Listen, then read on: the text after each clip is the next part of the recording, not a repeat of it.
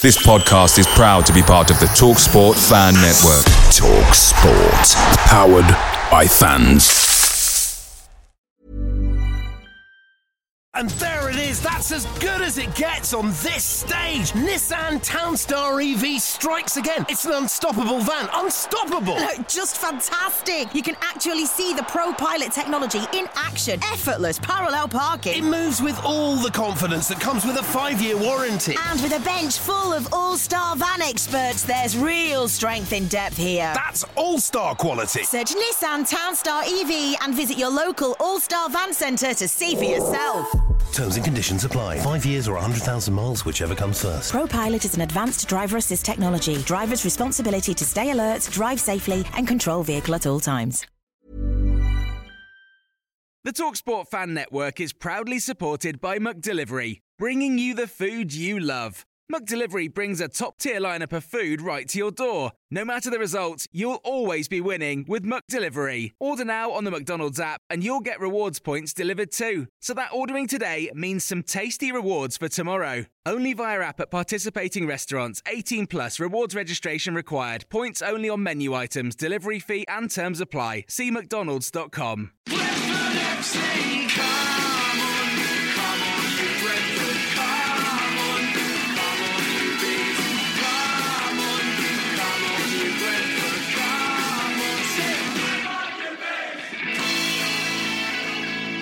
is the Beesotted Pride of West London podcast. And we're coming very close, close, close, closer still to the start of the season. People are getting very excited. There's all sorts of stuff going down at the moment now. Predictions. People predicting we're going to be second, first, 21st, 15th. There's matches, B team matches, first team matches, playing European sides, playing first division sides, playing sort of even sort of Ryman League sides and everything like that. There's all sorts, guys. It's, really, it's just people getting really excited. You know, at the moment now, I'm Billy Grant, and um, I'm back from the for the Far East, and uh, I've got my feet on the ground, and. Uh, we're in the virtual bar at the moment now because, um, well, we're all over the place, our characters, you know. As the summer comes, you know, you've got people here, we've got people there. And uh, like I said, I'm in the virtual bar here with uh, the Liberal Nick and Laney Boy. And Laney Boy's done a fantastic job in keeping me in touch while I'm away with you guys because when you're like 12 hours on the other side of the world, you've got no idea what's going on. So I know how these guys feel now when they actually tune in to the Beesotted Pride of West London podcast every week because they want to know what's going on because you really do feel cut off. So uh, I want to say thank you guys for, for keeping me in tune. How you how you doing? Good mate, I bet you were counting down the days of your holiday just for the next fix, weren't you? it has to be said that I was actually not doing that at all. Actually, I was uh, very much enjoying my time off, and like, as you know, I'm one of these people who, uh, of course, I love the football season when it's here. I get stuck in, but I could do with a three or four or even five month holiday, sort of summer break, and then just cram it in all after that. And uh, yeah, But, months. God. Yeah, I know. I say loyalty point, loyalty bonus points, as you say. But anyway, listen, listen, guys. I'm just going to catch up with you as well. The Liberal, how you been?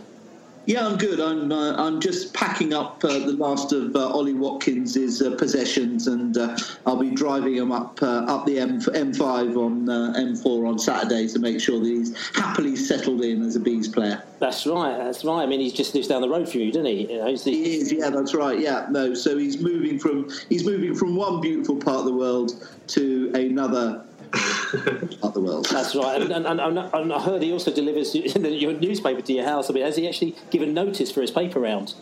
Uh, no, he hasn't. No, he hasn't. But I'm, I'm looking for. Uh, my windows won't be clean for a while. That's what I'm worried about now. Oh dear. Okay. Well, listen. I'm sure you can put up with that. If not, you can you can sit in darkness because obviously you know the summer solstice is over and everything like that. So you don't need any more sun. The liberal. Laney boy, how are you doing? I'm good, mate. I am good. I'm just packing to go away on my holiday. So um, I've got a quick week away, and then I am back in time for Sheffield. So uh, perfectly timed. Um, so yeah, I'm all right. I'm all right. I've been really, really busy week um, here, there, and everywhere, as you were saying. Um, I missed MK last night. I was gutted. You know, any chance to go to Milton Keynes, I normally jump at. But, uh, I know you were there, Bill. But I know. Um, so I was actually. I, I was wanting to go just so I could get you know just get a fix on how Brentford are progressing. You know, I, I, I am excited about this season, and uh, there's a lot of new players to kind of get get up to speed with and try and suss out. So uh, it's kind of a fascinating couple of weeks for Brentford fans. It is a fascinating couple of weeks. So we're going to get into this as well. We're going to talk about quite a few things. We'll be talking about the matches that have been played so far in the last week. We're talking about a few signings and a bit of gossip that's going on around about transfers and non-transfers and stuff like that. Um, we've got Brentford fans getting very excited and they're predicting how they think we're going to do and how we did last season as well. That's out on the Beesotted website. We'll talk about that a little bit later. We'll also got the Hong Kong Bees when I was over the East. I had a drink up with the Hong Kong Bees, and we've got a little interview with them coming a little bit later as well. And then we're going to look forward to Saturday's matches. But let's let's talk about who are, who are the who are the Hong Kong Bees, Bill?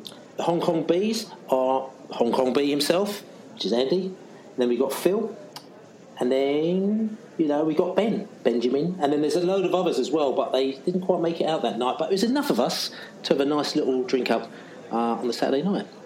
All good. Which All is good. good. But anyway, we'll come back to that a little bit later. But first of all, we're going to look back to last week and a couple of games that were played by the Bees, and they did very well.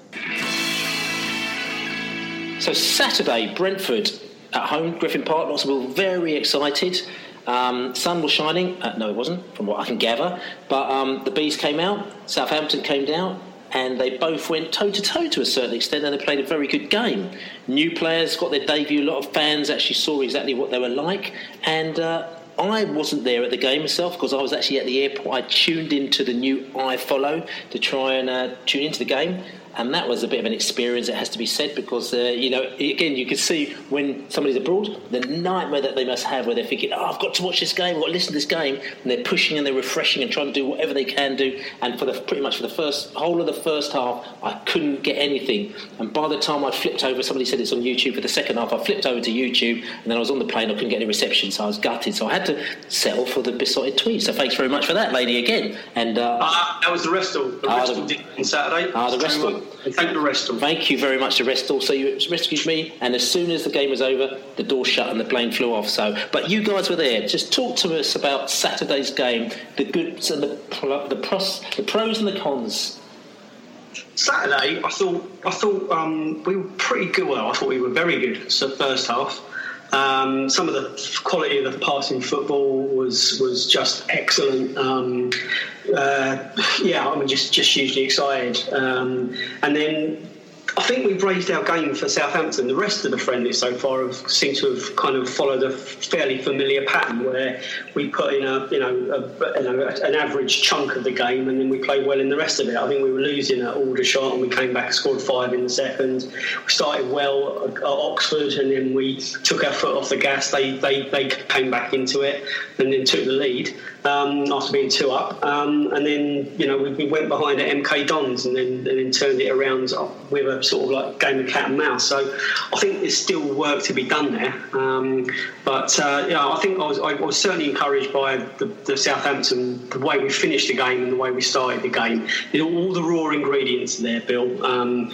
you know, but we you know we cannot cannot uh, sort of underplay how important the defence needs to be. Um, you know, we, we, we, we can have all the all the creative flair in the world, but if we keep shooting ourselves in the foot at the back, then it, you know it, it's going to be frustrating at times. And I'm not I'm not an advocate for keep a clean sheet as your starting point and then try and win a game. I'm quite I'm quite happy to concede if we're gonna if we're gonna sort of score threes and fours, but I can't we can't be going behind too often. And, and, and I think you know I, I think there's work to be done.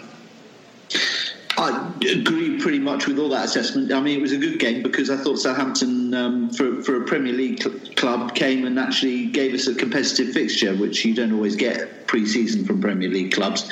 Um, and fair play to the 1,500 um, Southampton fans who came up and uh, made a bit of noise and made a bit of atmosphere. So it was good. It was good from that point of view. Uh, agree with Dave about the defence. I mean, we might discuss it earlier. My worry is that we're going to score lots of goals, but we're going to concede too many as well. And we can't always just be entering a uh, entering the season on the basis that we we'll score more goals than you. You know, it's a dangerous strategy. Um, and the one, but the really encouraging thing is, I think, and Dave alluded to it. First half, we put out perhaps what could well be pretty much our starting eleven on August the sixth. Uh, a few changes, and then by the end of the second half, we were playing pretty much a second team who gave Southampton a very good run for their money. So it shows that we pretty in pretty much all positions we have uh, two competitive players in every position. Judging from what I saw on, on, on Saturday, and that, that's encouraging as well because we haven't we haven't had that for for in the past seasons, and there's always been some weakness. But I reckon, you know, somebody gets injured, we've got a ready-made replacement, easy to come in.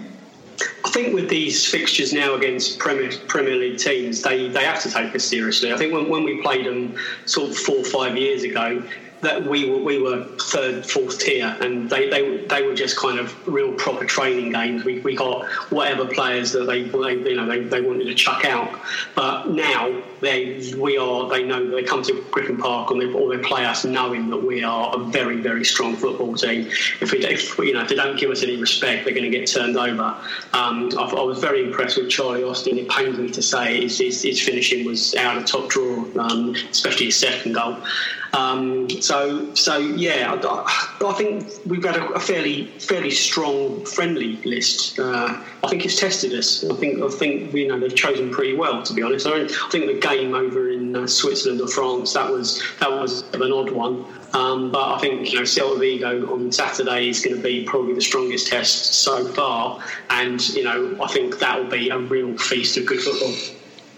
I'm looking forward to that. Actually, I'm looking forward to see Brentford against some some some true continental opposition who will come and I think give us a good game. It will be a really good example of where we are.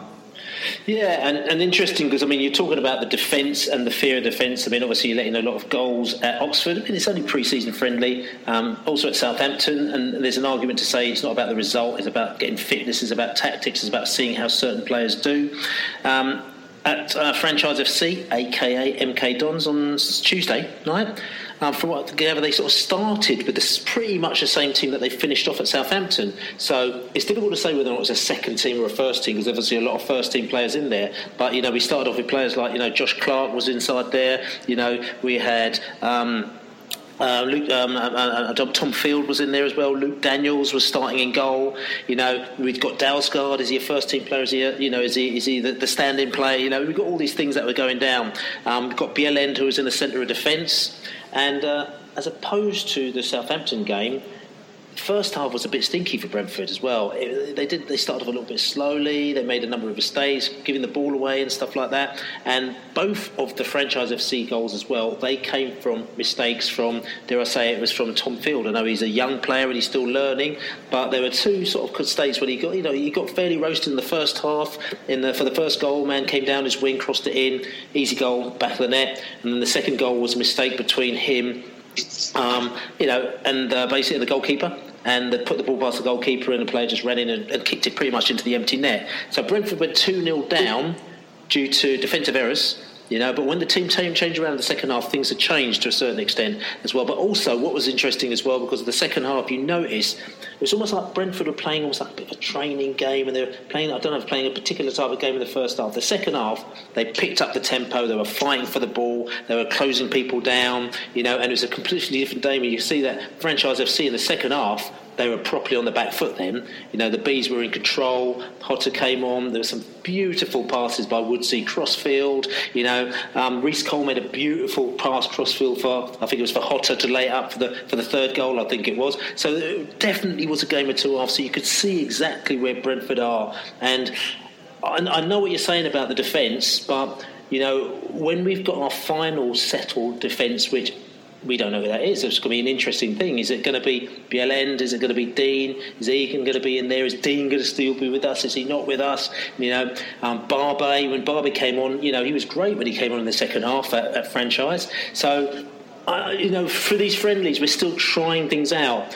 Um, one of the people said, you know, at least we know exactly what our, our left back scenario is going to be after that first half at franchise FC. We knew that, you know, most definitely, you know, we know Rico Henry anyway is going to be, but it just kind of it just solidified for us kind of where we're going to, you know, we're going to be. And Rico Henry didn't feature in that game at all, so. I think Saturday is going to be an interesting test. I think they're going to start off with the first team, the team that will probably start off on Saturday against Sheffield United, and that will be a real tester against Celta Vigo. I, I'd be interested to see on Saturday um, if, if um, Dean picks Mokotjo and Woods again in the starting lineup. He started with both of them um, at MK last night. I think I think from what I've seen so far of Mokotjo, um, we know what we know what Woods is about. Um, he, he, looks he looks really in good form. He, he, looks like a proper governor at the moment. I, I'm not quite sure that both can start in the same team. So I think I, really think this midfield um, it's going to be a bit of a headache for, uh, for Dean. I think for Dean Smith. Um, I, I, I, think you know I know we've got a lot of attacking options, but I think this this kind of defensive midfield, this kind of this like the, the engine room of the midfield as such. So you know the the, the, the solid the solid two. I, I, I just can't see how well I don't I don't see I don't mean I can't see how they can play them both, but I, I think they're too similar at the moment. So um, um, he's got some decisions to be made there. I think you're right about the left back position, um, and um, Dalsgaard he's, getting some serious minutes at the moment. I, I, I get I get the impression that he's he's worked his way into the team, and, and, until Colin signs his, his contract, I think um, Dalsgaard's going to get a nod, perhaps. Well, it's interesting you talk about Dalsgaard. Again, it's the first time I've seen him play, and I was, I was impressed by him. Um, in the first half, in particular, I mean, he was uh, he was coming our way. Is he coming our way? Yeah. No, no, no, no. He's coming the other way as well. Sorry, mistake. But yeah, but Dalsgaard as well. You see him coming down the wing, particularly in the second half, and uh, he's, he's a real attacking player. He really just go for it. He, as I said, he loves the pass. You see it when he gets the ball, he puts the ball in the danger area. Um, he's, he's, he was he really did impress me, and you see that he gets really angry. It's only a friendly, and he came down. The, I think he came down the wing, and he went to put a cross in, and it went horribly wrong, and it kind of came off. But he banged the floor, and he was actually really angry. So the passion was there as well, and I like that. So I like Maxime Colin as well. So if they're both in the team and Colin decides to sign a new contract, it's going to be a really interesting bounce off between those two because it's one of those ones where you're not going to be disappointed if one is in the side or the other. And maybe it might actually get to a scenario that you actually play one type of player for a particular type of team and another type of player for another type of team, which is a luxury that we haven't had for Brentford for, uh, well, I don't know, in, in probably forever. Defence isn't defence isn't an issue. We have enough players who can cover the positions in defence. Um, attack isn't an issue because we've got players again who can cover and play a different game but going back to what you said earlier, Billy, I wonder about you know whether we actually have too many midfield players at the moment. And what worries me is that there might be a bit of chopping and changing um, in midfield, which may not be the best example of trying to build a stable and, and winning team. Um, I, if, if, we're likely to lose anybody between now and the close of the transfer window, I would suggest it's probably going to be a couple of midfield players, isn't it? I mean, at the moment now, I mean, and we're going to come on to talk about the transfer gossip. But obviously, with the, with the with the stacking up of the midfield players we got, you know, we talked about McEachran. You know, McEachran's in the side as well. You know, he uh, oh, did he even come on? on we made a load of substitutions on that. No, he, he, he, wasn't used last no, he wasn't used. So you got McEachran. You know, you got Nico Yennaris as well. Like you know, um, Nico Yennaris, he wasn't on the, he wasn't even on the bench. I don't know if Nico is he going for his operation at the moment now. I don't know what the situation is with Nico because obviously he was. Uh, he was injured for the whole of last season. So I don't know if they're using this opportunity for him to actually kind of get his uh, get his op, get his op in and sort of fix the fix, fix the issue that was there. Um, but yeah, we have got a lot of midfielders. But I think you know, over the next couple of weeks, we'll see it. It's going to pan out in itself, really. What did um, what did Maupay look like last night, Bill? Uh, looks like he looks up for it. Actually, he um, he, he was there. Um, he took his goal really well. Um, it was a poacher's goal. He just managed. He was there on the two yard. I think it's two or three yards, and he actually sort of slotted the ball in the back of the net. Um, but he looked.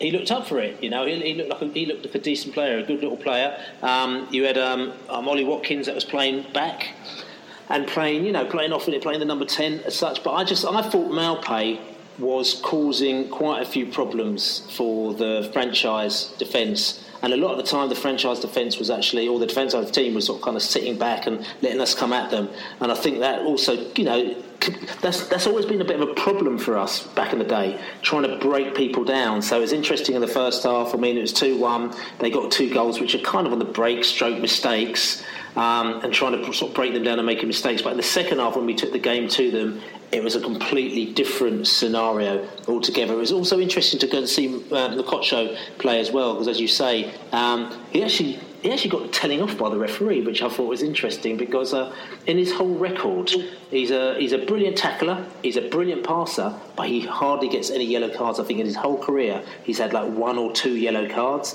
And in that friendly yesterday, he got a telling off from the referee for being too over exuberant in one of his tackles. So uh, I don't know if uh, they've come over and said, "Hello, mate, you know you need to get stuck in," or whether or not they get away with more in uh, in in Holland where he's been playing recently. But um, but again, he was interesting because you could see his passes. He's the kind of player that makes sure that passes matter. Mean, when he passes the ball, it makes it to the man. Um, like to see him a little bit more because yeah, I think he probably had a little bit of a lesser game on Saturday, on Tuesday against MK Dons than he did on Saturday against Southampton. And like I said to you, it's, it's, it's very difficult to see under these circumstances. I mean, coming back to MK Dons, it's I, I, vowed I'd never go there again, but obviously being away for a while and wanting to see the team and not knowing if I'm going to go on Saturday to Griffin Park because I'm thinking I'm going to go down to uh, Dulwich Hamlet instead to see the B team. I thought, let me go down and see these guys. But oh, franchise FC, you go there, there's security everywhere, people sort of searching you and all that, which is fine and all this kind of stuff. But you would have thought it was like an FA Cup third round match. And, uh, you know, were, my mate bought some tickets in the side bit, which is the franchise end. Uh, I said, can he come to Brentford end because he's with us? And they weren't going to let us, but eventually they did. And I thought, cool. He said to me, the place is going to be brimming. We walked in and he just started to laugh because there was like a little batch of people on the left hand side, a little batch on the right hand side. And uh, we tried to count it up and there, there must have been, I don't know what the crowd was. It, look, it looked like, because it's a big stadium, probably 1,500 people in there at the most. Like, you know, it really, really was empty. And that huge stadium of 30 odd thousand people, um, it must be really hard to sort of kind of just get any vibe. And I suppose in the first half, that's probably half the reason why Brentford were playing like they were because, you know, the professionals, they need to up their game. But it literally was like, like playing on a training pitch because, you know, they're on a football pitch, but there was just no vibe there as well. And the Brentford fans were trying to sing up and get a little bit of a thing going. And every time he scored a goal, they were singing and talking about we're going to win the league and all this kind of stuff.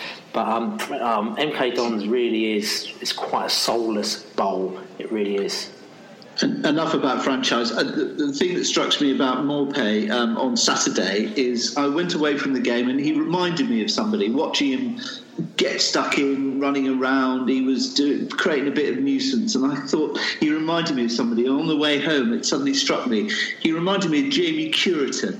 I think he's going to be an annoying little sod and he's going to be a player that opposition fans are going to hate. I wouldn't use that insult on my worst enemy, Nick. well, I, I, I, use it in a positive way because, as we know, Jamie, as we we three know, Jamie Cureton is a really nasty, annoying bloke. I mean, I'm sure he's a perfectly nice bloke in real life, but on the football pitch, he creates really niggly, but he's good, and he, he, you know, he's a good striker. And Maupay strikes me as that. Maupay strikes me as a Jamie Cureton type character, and that I uh, that I offer up as some praise. And boy, good if he can do what Jamie Cureton has done against us and for other for, for Brentford against other teams, then I'll uh, he'll be a become a folk hero before too long. So, so what question? What match do you think that um, Maupay will be sitting in the centre circle, sort of twenty minutes after the after the end of the game? Waiting scared. to go down the tunnel, scared. Which, which, which, which, which game do you think that'll be? I think it'd be, I think it'd be Sunderland's away Stadium of Light after he's scored a hat trick and he's been really, really winding the Roker boys up. So uh, yeah, I was, gonna, I was going to say I was going to say when he's not four past Millwall at, uh, at the New Den. Yeah. Okay. So listen. Anyway, little roundup on the games for for, for, for, for last week. Now we're going to talk about players and transfers couple of weeks of the season, and there's been a few little bits and pieces, not too many bits and pieces happening since the last podcast last week that you guys did. We've had one new signing, Emiliano Marcondes. There was a lot of talk about him. I think we wrote, I wrote a little article when I was away actually saying that he was in, his signing was impending. He was going to sign, and a couple of days after that, he actually signed for Brentford. He's uh, he's a forward player from Denmark of Argentinian background, and he's going to be very good. Interestingly, one of our uh, sources, as you know, we've got sources all over the world. One of our Danish sources was actually watching him play on Sunday, I think it was. Nordsjælland was playing on Sunday, and he saw him play, and uh, mm, he had an okay game. Mm, could have been better. Uh, I think he got subbed off at the 93rd minute. Um, wasn't a game to write home about, but yeah, hey, maybe uh, maybe his eyes is already on the Brentford on the the plane for Brentford. You know what I'm saying? And even though he's got a, a transfer lined up in January, maybe uh, his heart isn't really in it. Maybe we might see him over here a little bit earlier than January. Um, another isn't signing, there, another signing in, in, the bag, boys. Sorry, isn't there, isn't there a documentary um, or a, or a, a Danish program on tonight or last night about about the deal as well? I think our, I think our Danish source was saying um, that there, there, might be a, a TV program that's um, featuring him at the moment. So we'll we'll put the link on beside if that's the case. That's right. That's right. Yeah, there's a little Danish program. So it's obviously big news in Denmark the fact that he's actually signed for Brentford.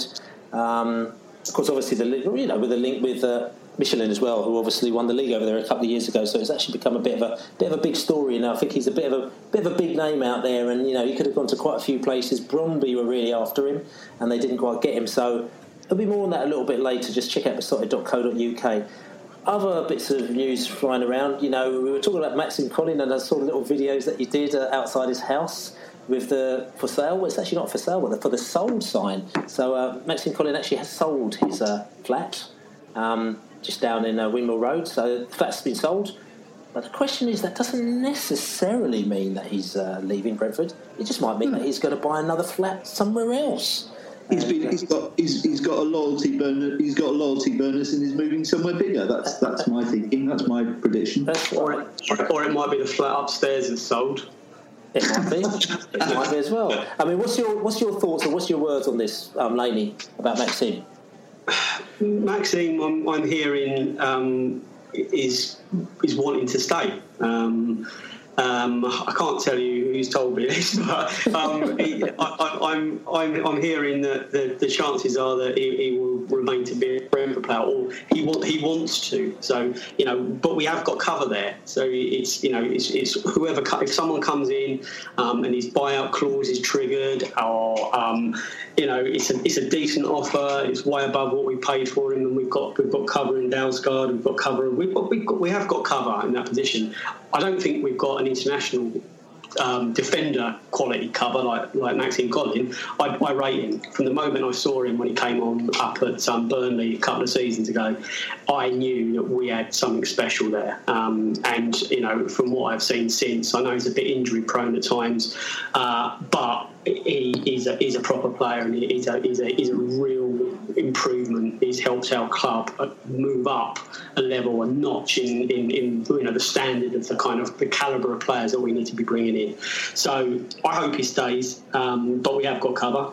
Um, the same same with um, with Jota. You know, again, none of us wanting to go, but this Marcondes deal is. It looks like we've we've you know we've covered ourselves. We've done it. We've buttoned ourselves up. We've you know we, when when we brought Bentley in to cover for Button not not signing, and in the end, you know when he when when Button left, we had a natural player just to slot in. So you know, again, Jota, I really don't really don't want that that to be the scenario. I'm hoping it's going to stay.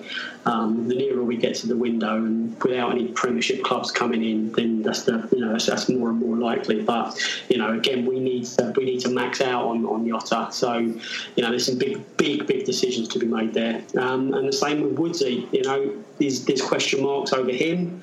Um, there is cover. You know, we, we talked about Mokotjo already. And Dean is another one. Dean is Harlee Dean has not signed a contract as such, um, and God knows what's happening there. There's yeah. talk about Sheffield Wednesday, Bill. I don't know if you know anything about Wednesday. Well, there's like I said, there's a lot of rumours flying around about Sheffield Wednesday. I think it was started by one guy on Twitter actually, but he was a he was a guy. He was not one of these false agents. He was another character who reckons that he had the information. Um, we've been talking to our Yorkshire sources and uh, they can't find anything. To be quite honest with you, they can't find anything deeper than uh, than that information. Now, it doesn't mean it's right. It doesn't mean it's wrong. But um, sometimes you you dig around and you find something, but they, they can't find anything on that. So whether or not it's either being very very close to, to, to the people's chest and they're just talking amongst themselves, not not letting it out, or whether or not it's uh, just not not happening at all. But there, there, there, doesn't seem to be much legs in the, the Dean scenario at this moment in time, um, but that might change in the next couple of days. The other one that we thought was quite interesting was um, Rico Henry. Um, there's rumours about Rico Henry um, and Hull City, who obviously got a massive, great pay packet, have come down from the Premier League.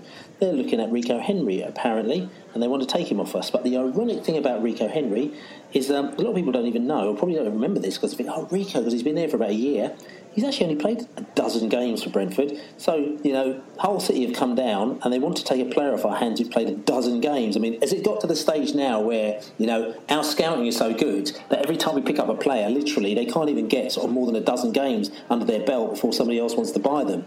And um, as you know, Rico Henry's under contract for, I don't know, probably at least another four years. So uh, if they're going to buy him, it's not going to be for, two or three, you know, quid you know, they're going to have to pay 10 million pound plus, probably like 10, 12, 30 million pounds for Rico Henry. So whether or not that's going to, I, I can't see it. I don't know if it's going to be on the cards. Well, Hull City are going to pay 13 million pounds for, for Rico Henry to come to there. I mean, Laney.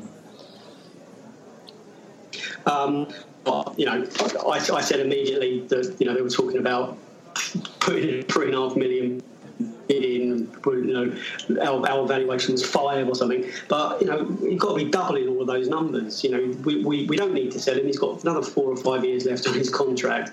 Um, he's, he's quality. Um, why would why would we want to sell him? Why we don't need. He's not like he's got a year left on his contract, and we're, we're looking to you know juggling decisions. Is he's, he's, he's our player. Unless they give us sort of 15 million, I'd say. Then you know, he, why would you do it? And Ted Knutson, who who's um, you know was a he was employed by Brentford Football Club on the stats side.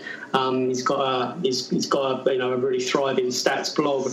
Um, he, he, he tweeted on beside that you know he, he reckons Rico's three years in England's fullback. So you know we we need to keep hold of him, um, and you know he, he, is absolute Premiership class. So if we've got any aspirations, we need to be keeping older players like that.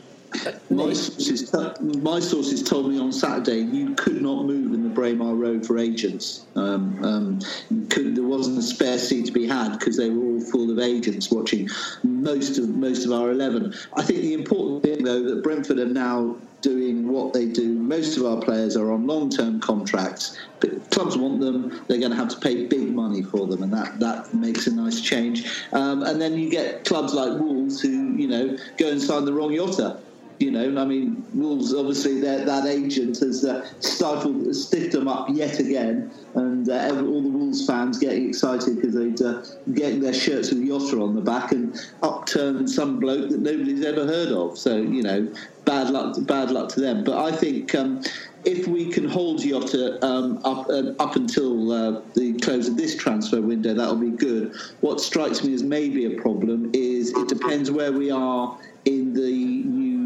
the at the Christmas turn of the year in the January transfer window. If we're challenging for promotion, challenging for the playoffs, I reckon Jota will stay. Um, if not, well, then we will probably be having this discussion in January about whether he might be off or not.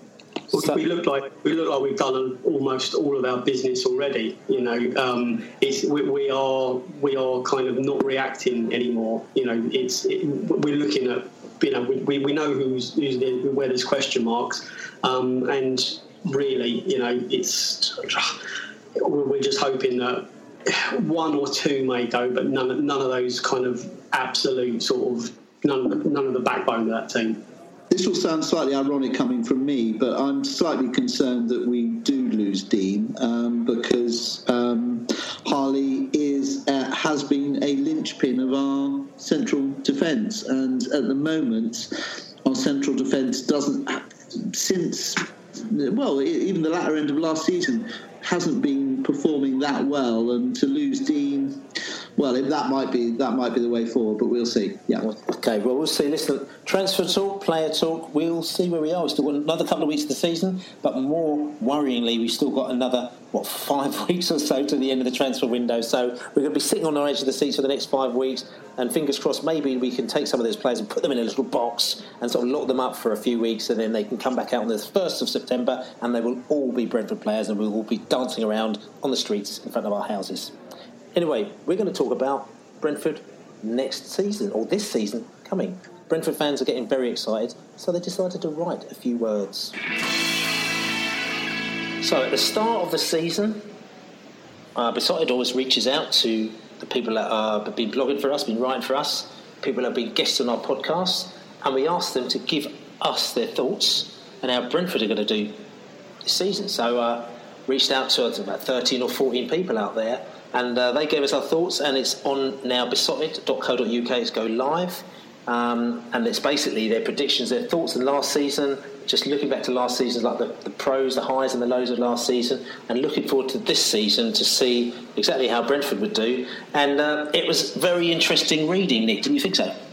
Absolutely. Um, it was funny. We we were all terribly optimistic. Um, some of us are heading for a big fall. As I tweeted out earlier today, actually, if you read it, I reckon you know you should all my predictions go go down to the bookies and, and bet the entire opposite, and you'll probably make a fortune because my track record on these things isn't isn't good. But reading through them, we're all confident that we'll be in and around the playoffs. I mean, there are some some very. I mean, Jim Levack and Oh, Ali Malali, you, you both think we'll get automatic promotion. Well, you know, I'll, I'll enjoy going to their celebration party if, if that's the case. Um, and I really do recommend um, people do read it, if only for Lulu Can's um, comments about Yotta and Burnley, which uh, had me laughing out on, out loud on a train, and I got some very strange looks. It was Hodgson and Burnley or Scott Hogan and Burnley. No, Potter and Burnley. It was really quite funny. Yeah, Okay, yeah.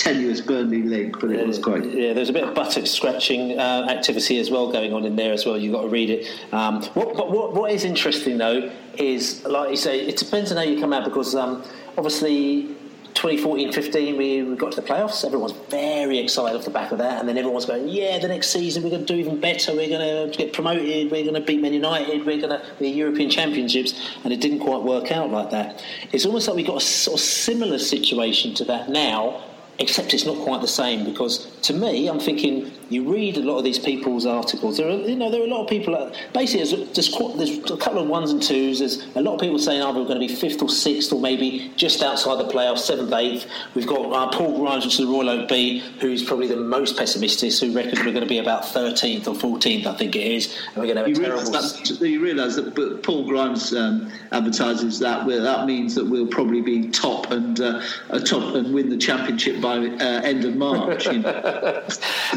Th- that's right. So there's, there's, there's a difference. But, but coming back to it, what, what my thing is that even though people are quite enthusiastic on this, they're enthusiastic because um, probably Brentford have operated in a way slightly differently that they have recently. They've learned a lot from their mistakes. So we've been proactive in the market. We've gone and got players that we wanted to get. So we looked at people like Ollie Watkins. We looked at him a year ago, and he's now come in for for a start, I think the fact that we've been in the game for a year or two just trying to do this means the fact that Ollie Watkins could turn us down a year ago, but he'll still come back to us. So it means that we're in for getting these quality players. So it's almost like we're playing the long ball game and we're starting to learn from that. And I think people are getting excited about that because they're thinking, hold on, we're really serious. We know what we're doing. Okay, some of these players, again, may work out.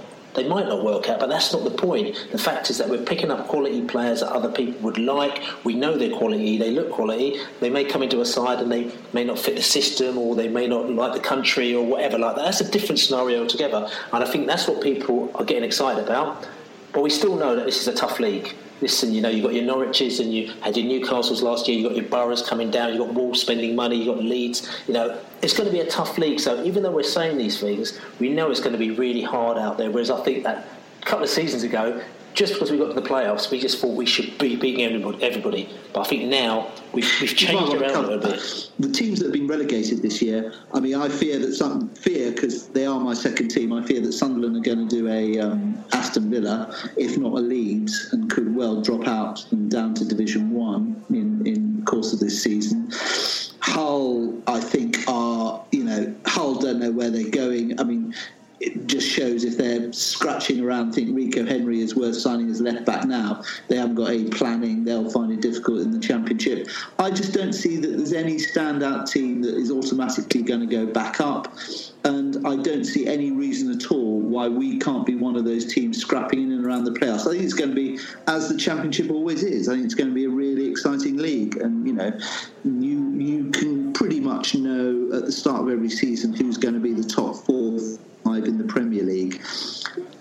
10 or so teams that could easily be in the top four or five of the championship. And that won't, by the way, include Aston Villa, and it definitely won't include Wolves. I think Wolves have been absolutely ripped off by the agent, and it's disgraceful what going to be going on there at this club, at that club in the summer. But we'll come back to this, like I said, next week. But my one tip on this one is, uh, and I hate to say it, is Norwich City. I mean, they've been down for a season, but I just think the fact that they nabbed their director of football from Huddersfield who was very good at Huddersfield, pulled in a load of good players for them, and they, they poached him midway through last season, and he's been doing his uh, work over in Norwich as well. They've got a load of money, and they've got him there, and they've got this new manager, and I think that they could be a bit of said dark horses, but I think that they could actually cause a few problems this season. Um, they seriously underperformed last season, but I think they might actually get in the bag, so they might be one team to look out for. But what we'll do, we'll come back to this next week. We'll talk about more Brentford predictions alongside everybody else's predictions because we've also spoke to every single blogger in the Championship as well. You know, from you know Burton to uh, to, to, Wolverhampton Wanderers to, to, to, Sheffield Wednesday, and all of them were t- telling us their thoughts. So we could just talk about that in a more rounded view of the season to, to, to see how overly optimistic we are compared to everybody else. But anyway, I've been east and I've been talking to some Hong Kong bees. So let's see what they had to say after this little twang.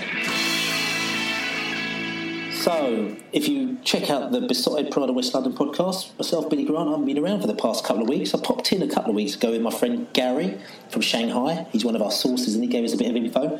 But other than that, I've been doing a few bits and pieces out there, having a brilliant time. If you've never been over that side of the world, it's 100%. Take some time out, just go over there. Even if it's for five days or six days, Tokyo is 100% one of the best cities in the world. You will have an absolute laugh. They've got so much respect for us, so much respect for just things. It's just a beautiful place, brilliant place. They're, they're fun people, they're friendly people, and they just know how to do things in style, and you'll have so much fun. I mean, I just had a brilliant laugh. I've, I've had to come back to have a holiday, to be honest with you. um, it was really bad. And my, my, wife is she's in bed at the moment now because she's been in bits, like you know I'm saying. uh, the last couple of days, it's, it's been quite bad. But the Far East has, has, has killed her, Bill. Yeah, broken right. us, mate. It's absolutely broken us. But it's just one of these places where Uh, uh, it just brings back. They just understand about like a, sort of the realness about stuff. Like, like say for example, you go to a bar and you walk into this bar and it's, it's a vinyl bar and it's just got vinyl walls full of vinyl everywhere. And you look around, you think, why have they done this? Um, in the UK, you get this scenario. They go, well, if we do a vinyl bar, that means you know we can multiply by X amount of people, make lots of money, and then you know th- this is the reason why. There's a reason behind it. Whereas in Japan, they do it because that's what they love they love the vinyl and they feel that people need to, to this, this music needs to be preserved and then we'll play it and we'll create an environment for people to come down there, sit with their mates, have a drink, chill out, talk to the guy behind the bar, and they do it for like the real reasons and it's almost like stripping back all these things that you know that we used to be into. And I'm not getting all old school about it, but I'm just saying it's just their values are sort of slightly different. They they love music for the sake of music. They just love it and they're into it and they want to talk to you about it. They want to talk to you and where you're from. You know, um, they, like I said to you, it's, it's a really fantastic place. When they're into football, they just get into football and they want to know about it and they, they get they just get really into things and they do it for real reasons and it, it's quite invigorating. So anyway, like I said to you, Tokyo, fantastic place. But after that, I went to Hong Kong and uh, I met up with the Hong Kong Bees and a great bunch of lads. There's quite a few of them, but it was uh, quite late notice, so about three or four of them just came down to a bar, met us on my last night. I had a flight at midnight, but we said, let's meet up at seven o'clock, put the bags in the old check in at, at, the station. They took it to the plane for me. Brilliant service. So you go to town, take your bags to the check in, and then after I met them for a couple of drinks, and we had a good old chat, and they talked to us about living life in Hong Kong as a bee, and also they talked about the Chinese football market and how it seems to be going kaput. So this is Billy Grant and I am in Hong Kong at the moment. It's the last leg of my Eastern tour. And I've met a right bunch of characters everywhere I've been now as well. Lots of met with Chinese sources, Japanese sources, and now I'm in Hong Kong and I've got my Hong Kong sources, which to a certain extent I suppose is Chinese sources as well, but also I'm sitting here with the Hong Kong bees.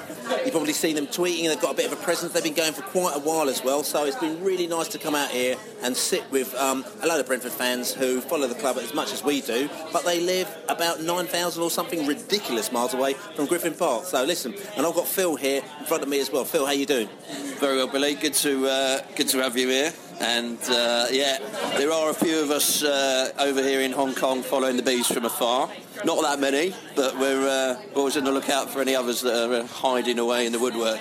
Listen, listen. The question I'm going to ask you. I mean, like you're following from Brentford from afar. I mean, how, how does it feel? Because it's really difficult. Because I mean, like, I mean, I'm, I'm I want to watch the match the night tonight. I want to watch the match if I can watch it or listen to it. We're playing Southampton. The game starts at 11 o'clock, so it must be kind of quite weird for you to actually kind of get into that position.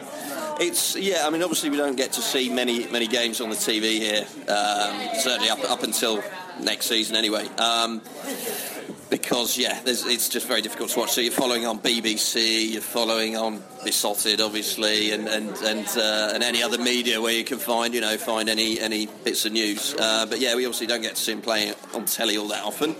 Um, but at the same time, um, you know, with, with media as it is these days, it's, it's not, not difficult to follow what's going on and all the news and all the gossip still. Um, games being on at yeah, 10 o'clock at night, 11 o'clock at night. Well, I mean, I've, I've been here 20 years, so I'm, I'm kind of used to, to watching football in the early hours of the morning. So uh, and I've got a two-year-old kid, so uh, he's, he's, I'm normally awake at that time anyway.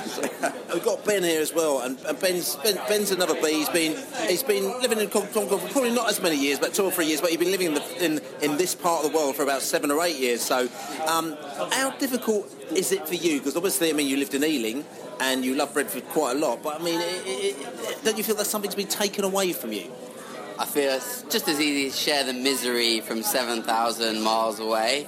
And, you know, two or three times a year I make it back. Uh, I have a really awful track record. Every time I come back, we normally lose. Um, so I think it's equally miserable whether I'm here or back in London. It's interesting as well because you're talking about um, there's a new iFollow, which is basically means that it's going to change your football. Because at the moment now, I mean, do you guys meet up to, to watch the games? We have, to, I think, not not all that often because we're never on the telly. But I think last time we did was when we were FA Cup against Chelsea. Oh no, no, we watched a game against Derby, Derby away last season, wasn't it? Uh, when we were four 0 No, it's the one. Uh, Derby. One all. Oh yeah, yeah. Pritchard scored first, and then uh, that was a couple of years ago. That, that was a couple of years ago. Yeah, yeah. So no, we don't catch up all that often. Whenever we're on telly, if we've got a game on telly, then we'll, we'll flip a message around and try and get together. Yeah. So it's interesting. So you don't catch up, but they've got this new iFollow now as well, which means that all the international bees, if you pay 110 quid, you can subscribe to to this iFollow, which means that you can basically see all the games, every single Brentford game live. Now, to me, I'm thinking if I'm an expat or I lived abroad, this would be the best thing in the world. But Ben, interestingly, you weren't overly impressed with that, did you? Well, I, am a bit worried it'll lose the magic. So I already feel a bit sad. Most of the games are on TV. I end up watching on some uh, website with a crackly internet connection, sitting on my sofa looking at my laptop, and it doesn't have any of you know the romance, the glory of being at Griffin Park. So I'm wondering if it's going to end up being a slightly odd experience twice a week, sitting in front of your laptop on your bed uh, with a mug of cocoa or a cup of tea, glass of whiskey, depending on your preference. I don't know. I'm not. I'm not sure it's it's too much, right? That's the whole thing with Sky. Why they limit the matches because they think that if there's matches you can stream anytime, anywhere. No one's going to bother going to the games anymore. So you're saying, I mean, obviously you can't go to the game, but you're also thinking that too many matches actually just takes away the joy of you watching it four times a year on, on Sky. I, I, think may be the case. Having said that, when it, when I've lived in Ealing, I've always been a Brentford season ticket holder, so I know. But then you're going to see the games for real. But yeah, I worry about constant streams of Brentford everywhere. Maybe too much, even for the the devoted fan overseas. We've got, we got Andy, the Hong Kong Bee as well. He's been on our podcast. He writes for us a lot as well, and it's good to come out here. Andy's uh, taken us around the last couple of days, and I've had some proper jokes. Probably last we were out in uh, Christ knows where we were in. Where were we last night? Uh, we were in Lan Kwai Fong. Lan Kwai Fong, indeed, we were. We Lan Kwai Fong does ours right out, like you know. And uh, yeah, it was a bit of a bit of a late night, and uh, yeah, we've had to relax today to make sure you enjoy that. But listen, I mean, you divvy between coming back to London and, and, and doing your Hong Kong thing as well. And how does that work for you? Well, I'm quite lucky that I get to come back about two or three times a year. Um, come back in the summer, so I usually get the first game of the season. I'll go to Sheffield United, um, and I'll usually have a couple of work trips. So, because I'm the furthest person who has to come back for those work trips, I get to organise when they are. So I usually manage to organise them around you know Brentford games that are convenient. So um, it's all right. And I'm just so asking you. Obviously, obviously you follow Brentford on, you know, obviously Brentford you know, website. Um, you follow Beesotted. You see all the news that's going on. I'm going to ask you guys. I mean, are you excited about what's going on at the moment now? No, absolutely. I mean, let's let's be honest. Even though Ben, you reckon it was miserable. I mean, last three years, four years, we've been absolutely superb, um, overachieving. Um, it's been absolutely tremendous. And I think for the season ahead, looking, I mean, looking at the moment on paper, the new signings look quite exciting. Um, maybe we need a bit more strength at the back potentially, but. Um, but no, tremendously excited, tremendously positive. You know, we've done three top ten finishes, so you know, if we can finish in the top six this year, be it first or sixth, you know, that would be a great season for us. And, and Phil's excited. I mean, I'm going to ask you, Ben, as well, the same question. But the question I'm going to ask you is that if you're abroad, how can you really judge how, they, how, how good or bad the team is? Well, I, I, think it's hard. I should say, I was talking about misery. I've had the misfortune to be overseas, like these guys, for the glory years of Brentford. And I was there for the many, many shit years, going to Grimsby and Bury, lovely people that they are, um, etc and now it's been brilliant. And I'm a follower of the Griffin Park Grapevine more than Beesotted, I should say, for my sins. Oh, loyal. I know. Um, but you know, I, I, actually I can't stand the misery there, right? The people who are constantly complaining. Because to me, it's amazing when I go see games now. You know, the quality of football, it's out of this world. The teams we're playing. Last season, I came back for the Newcastle away game. The grounds you can go to. It's unbelievable experience for Brentford fans. So I, I, think it's great, and you, you can participate by going back. Uh, the problem is, I find, you know, you watch the highlights on YouTube and you get a very misleading view because you only see the goals and the Jota's skills, of course, and then you read the match report and people are complaining about how boring it was. But to me, having watched the three-minute highlights, it looks fucking brilliant. And I'm also complaining it to the matches I saw ten years ago, which were just, as you know, atrocious. Hong Kong Bee, I mean, again, you've been following the bees now, and like I said to you, we read a new signing the other day, which Beesotted was uh, on the case again, and we uh, put the news out there as well. We're um, we're doing all right, aren't we, in the transfer market? Um, some good sides, but obviously it, it, can't all be rosy because, as we, we wrote, you know, if you, you, bring players in, players also got to go. So, what are your feelings towards this season? I mean, uh, do you think the, the, the, side is stronger as a whole? Um, do you think we're going to lose a few players? Um, how do you reckon? Well, when you look at the quality that we've got in each position, we, seem we seem to have a potential first team player in every position.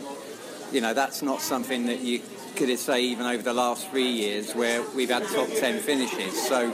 Um, yeah, I mean it, look, it looks it looks really positive, but we seem to have a load of midfielders and only three midfield positions. So you've got to be wondering, well, you know, can we keep enough of those players happy? Can you keep enough of those players fit? Oh, you, would assume that some, some players are going to go, wouldn't you really? i again, I'm, I'm, asking the questions. I'm not saying anything. I said we've got Ben over here as well, and it's interesting because Ben actually works for the Financial Times over here in Hong Kong, and Ben actually uh, he's a Brentford fan, but also he had a bit of a weird situation where he actually had to write a story on Brentford recently as well. Um, there was a little bit of Chinese investment interest in the bees, and as we know, Brentford have got uh, Beesotted's got a number of uh, sources. We've got Chinese sources, we've got French sources, we've got Italian sources, we've got all sorts of sources. Um, we, we, we, we've been chatting to Ben, and Ben has been, you know, just telling us what's been going down with uh, that scenario. I mean, the, the, deal's dead and buried, and as we say to you, people that don't know about it, uh, it wasn't a situation at Brentford that was going to get taken over at all. There's, of course, there's going to be interest in a team like Brentford because we are different and potentially we can get the Premier League. So obviously people are going to be looking to invest in it. And uh, a number of Chinese investors were looking at potentially putting a bit of money into Brentford. Ben. Well, yeah, there was there was a big spurt of Chinese investment. Um, they bought up or bought stakes in a lot of clubs from Manchester City, Atletico Madrid, all the West Midlands club. The Chinese investors seem to love the West Midlands for some reason. I don't understand anyone who's been there, but they seem to think West Brom, Birmingham are really lovely places. There you go. But anyway, the money went in because the dear leader, Xi Jinping, uh, said he loved football, and then all the Chinese investors dutifully threw billions of dollars at it. Then they got a bit worried that these guys were maybe doing some funny business on the side. So now the message has gone out don't invest in European clubs, don't overpay for players. So it means there's kind of a double hit for European club owners because one, this pool of money is ne- not necessarily there as it was going to be. It also means that clubs who are looking to offload some of their talent to China may find it much more difficult than it has been in the last couple of years. And that, that cor- correlates with our Gary, who's one of our Chinese sources as well, who was telling us that basically the Chinese economy is not doing as well as everyone believes it to be. If you go back in England, everyone thinks, oh my God, loads of money, loads of money, like John is going to take over. But what, what we gather is um, there's a lot of money being taken out and, of the country um, from what I can gather, in, in, in, a number of different means, which isn't quite right. And the government have seen the alarm bells and they're trying to pull back on it. Is that is that the case? Yeah, um, the Chinese FA have actually warned about the sort of scams in transfers and you know having double fees. So they report one fee to the authorities, they pay something else. So a lot of Chinese businessmen have been using football as a way to get money out of the country, and they're really trying to clamp down on that now, as well as lots of other ways in which uh, quite clever Chinese business people try and get their money out of the country. So, and, and again, we're talking about, I mean, it's interesting because Lasse Vibe, we talked about exclusively in Beesotted the day we wrote a couple of days ago, there was a Chinese um, Chinese club that came in for him. Which one was that again? It was, I got it was Yat, Yatai, I think was the club. That's right, they came in for, for, for as well, so they've got to put the money in, but it didn't, the deal didn't really happen. Now, I'm just wondering from your, from your view, do you feel that might have been just due to this clampdown as well? Um, you know, uh, are they sort of trying to show face and say, look, we want this, but they can't actually really carry through with it because of the, the stipulation that been put down by the government? Well, yeah, so there's been a number of new restrictions that have come in. So previously, people like Carlos Tevez uh, were moving to China on huge transfer fees. I think Carlos Tevez was the highest paid player in the world ever. But Chinese government has put in a restriction saying that transfer fees above a certain point require the clubs to pay 100% tax, which has to go towards training Chinese youth players. So it means that for any Chinese club, the cost of a foreign player may now be double what it was before. And yeah, Lasse is pretty decent, got a pretty good haircut, but he may not be worth double his actual price.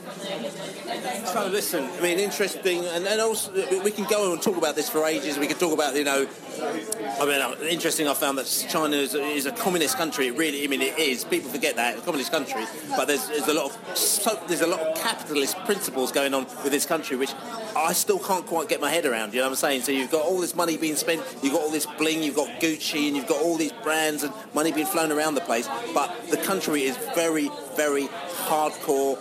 So you know, socialist communist. I mean, how does that work?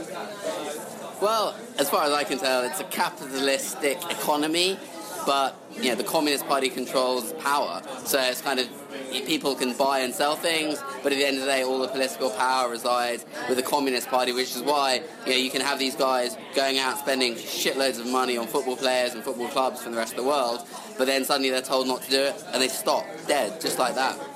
It's quite mad. So listen, coming back to Hong Kong Bee. So look, we've got this season coming up now.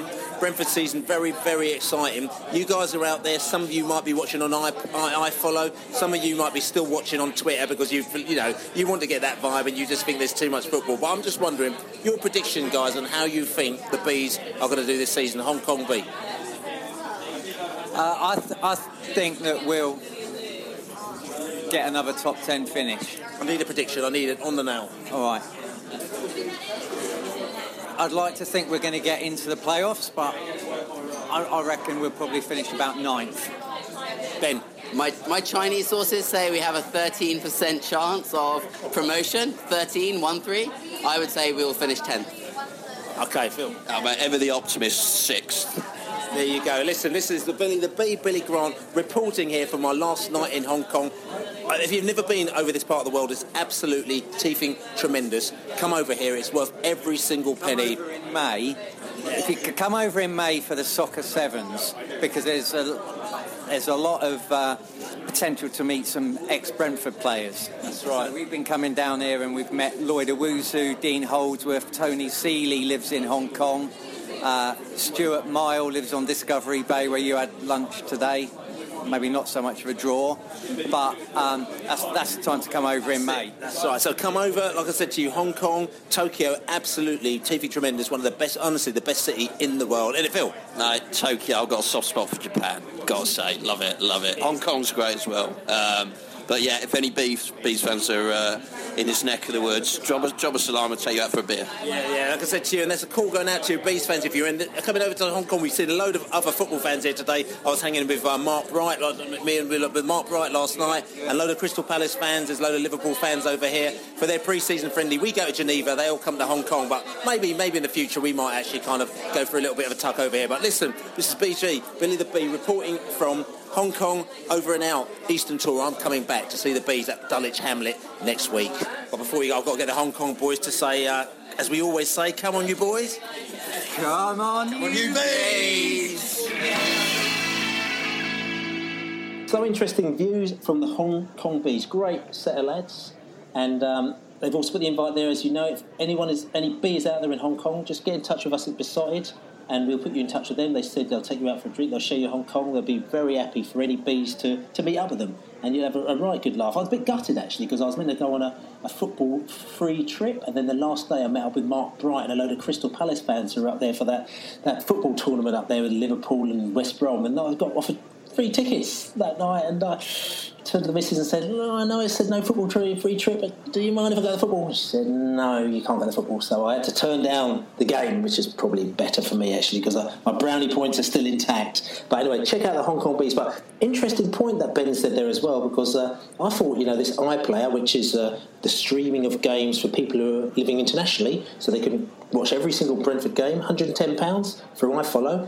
I thought that'd be a great thing, but um, I mean, obviously he didn't know at the time that iFollow doesn't work. So, but forgetting the fact that iFollow doesn't work, let's just pretend it does work, okay? Um, he wasn't too impressed with it at all because he, he thought it just takes the joy out of it. Um, and he, he, liked the idea of going to watch Brentford two or three times a year in the pub in Hong Kong as opposed to watching it on his laptop every single week. Um, the Liberal, I mean, you living down in the West Coast as well, or the west part of the world, you know, you're thinking of subscribing to iFollow if it works um, down the West Country, and you're saying that there's a similar thought with yourself, even though you can't get the streaming, but when you can get the, the, the, the audio commentary. I mean, what's your thoughts there? Yeah, I mean, my, my, my danger is, and this is nothing against Mark Burridge and the team who do a really good job on, on, on the commentary, but yeah, it's a cold, wet Saturday or Friday, Friday afternoon and I'm thinking, am I going to fork out 50 quid to come up to Griffin Park on Saturday and watch the bees? And, you know, it's only for sake of argument, Preston. And that's a bad example, actually, because the Preston gentry are always fun to be around. But anyway, uh, but it's only Preston. Why don't I sit comfortably at home in front of a warm fire and uh, listen to Mark Burridge and co on, on the audio commentary?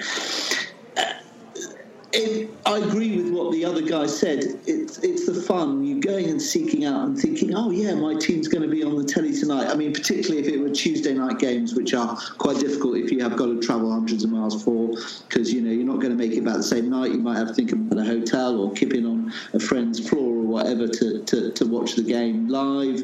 You're thinking, nah, go on, I'll tune in. So there is a bit. It's not like the old school, but it's got to be the way forward. If you're if you're a bee overseas, actually for £110, it's got to be worth it to watch every game live. And then the satisfaction of coming through to the one or two games that you might manage to make actually at Griffin Park in a year it makes it even better because you can go back and you can watch on the television, you can say, "Oh yeah, I can now imagine the smell of the onions on the burgers," or I can imagine the uh, each of us trying to uh, cram in on the Ealing Road and the, the crush on the terraces as uh, the fourth goal it's worth it. Yeah. It's worth it if it works, of course.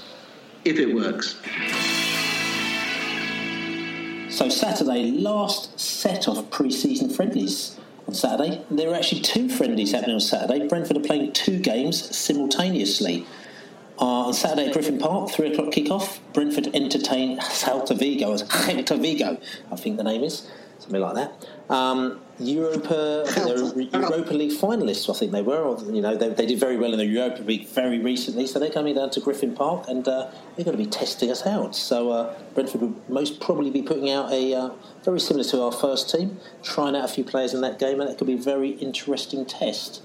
And on Saturday at the same time, three o'clock, Brentford B team will be away to Dulwich Hamlets.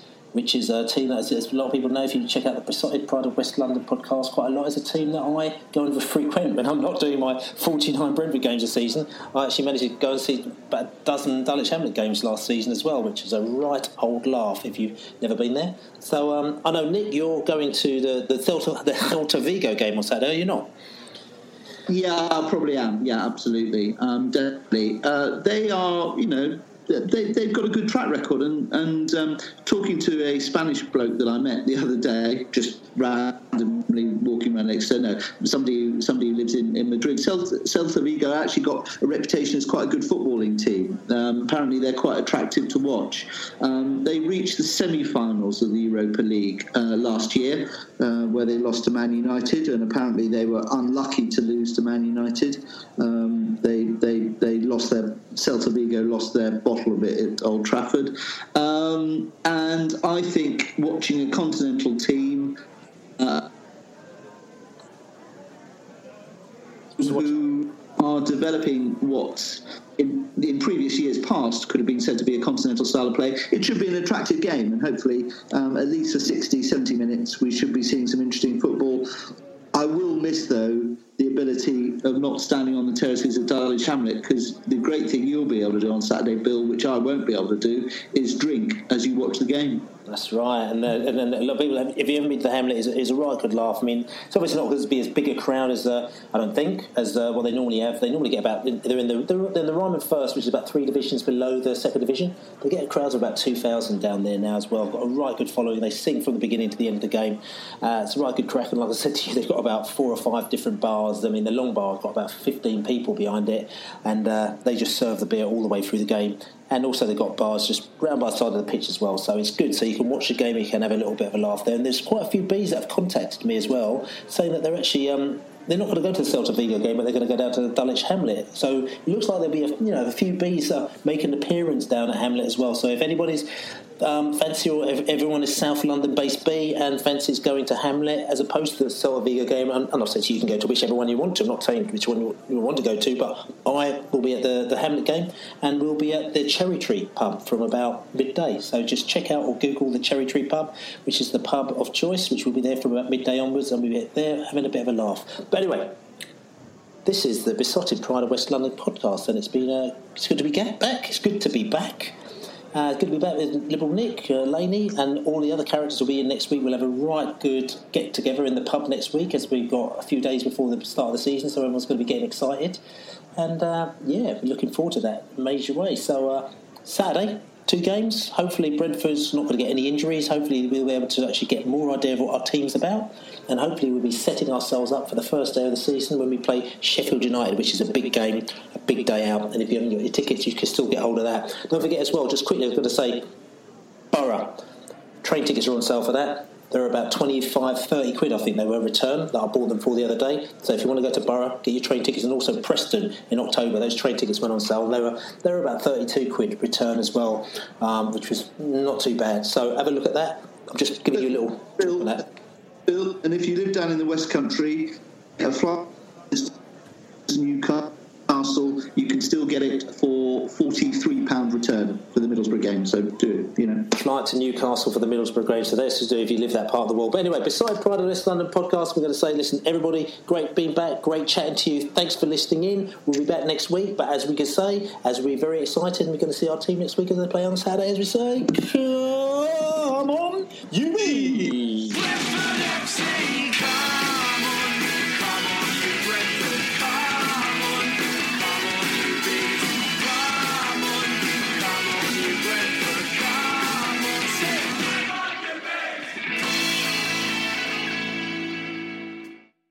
Away days are great, but there's nothing quite like playing at home. The same goes for McDonald's. Maximize your home ground advantage with McDelivery. Order now on the McDonald's app. At participating restaurants, 18 plus serving times, delivery fee, and terms apply. See McDonald's.com.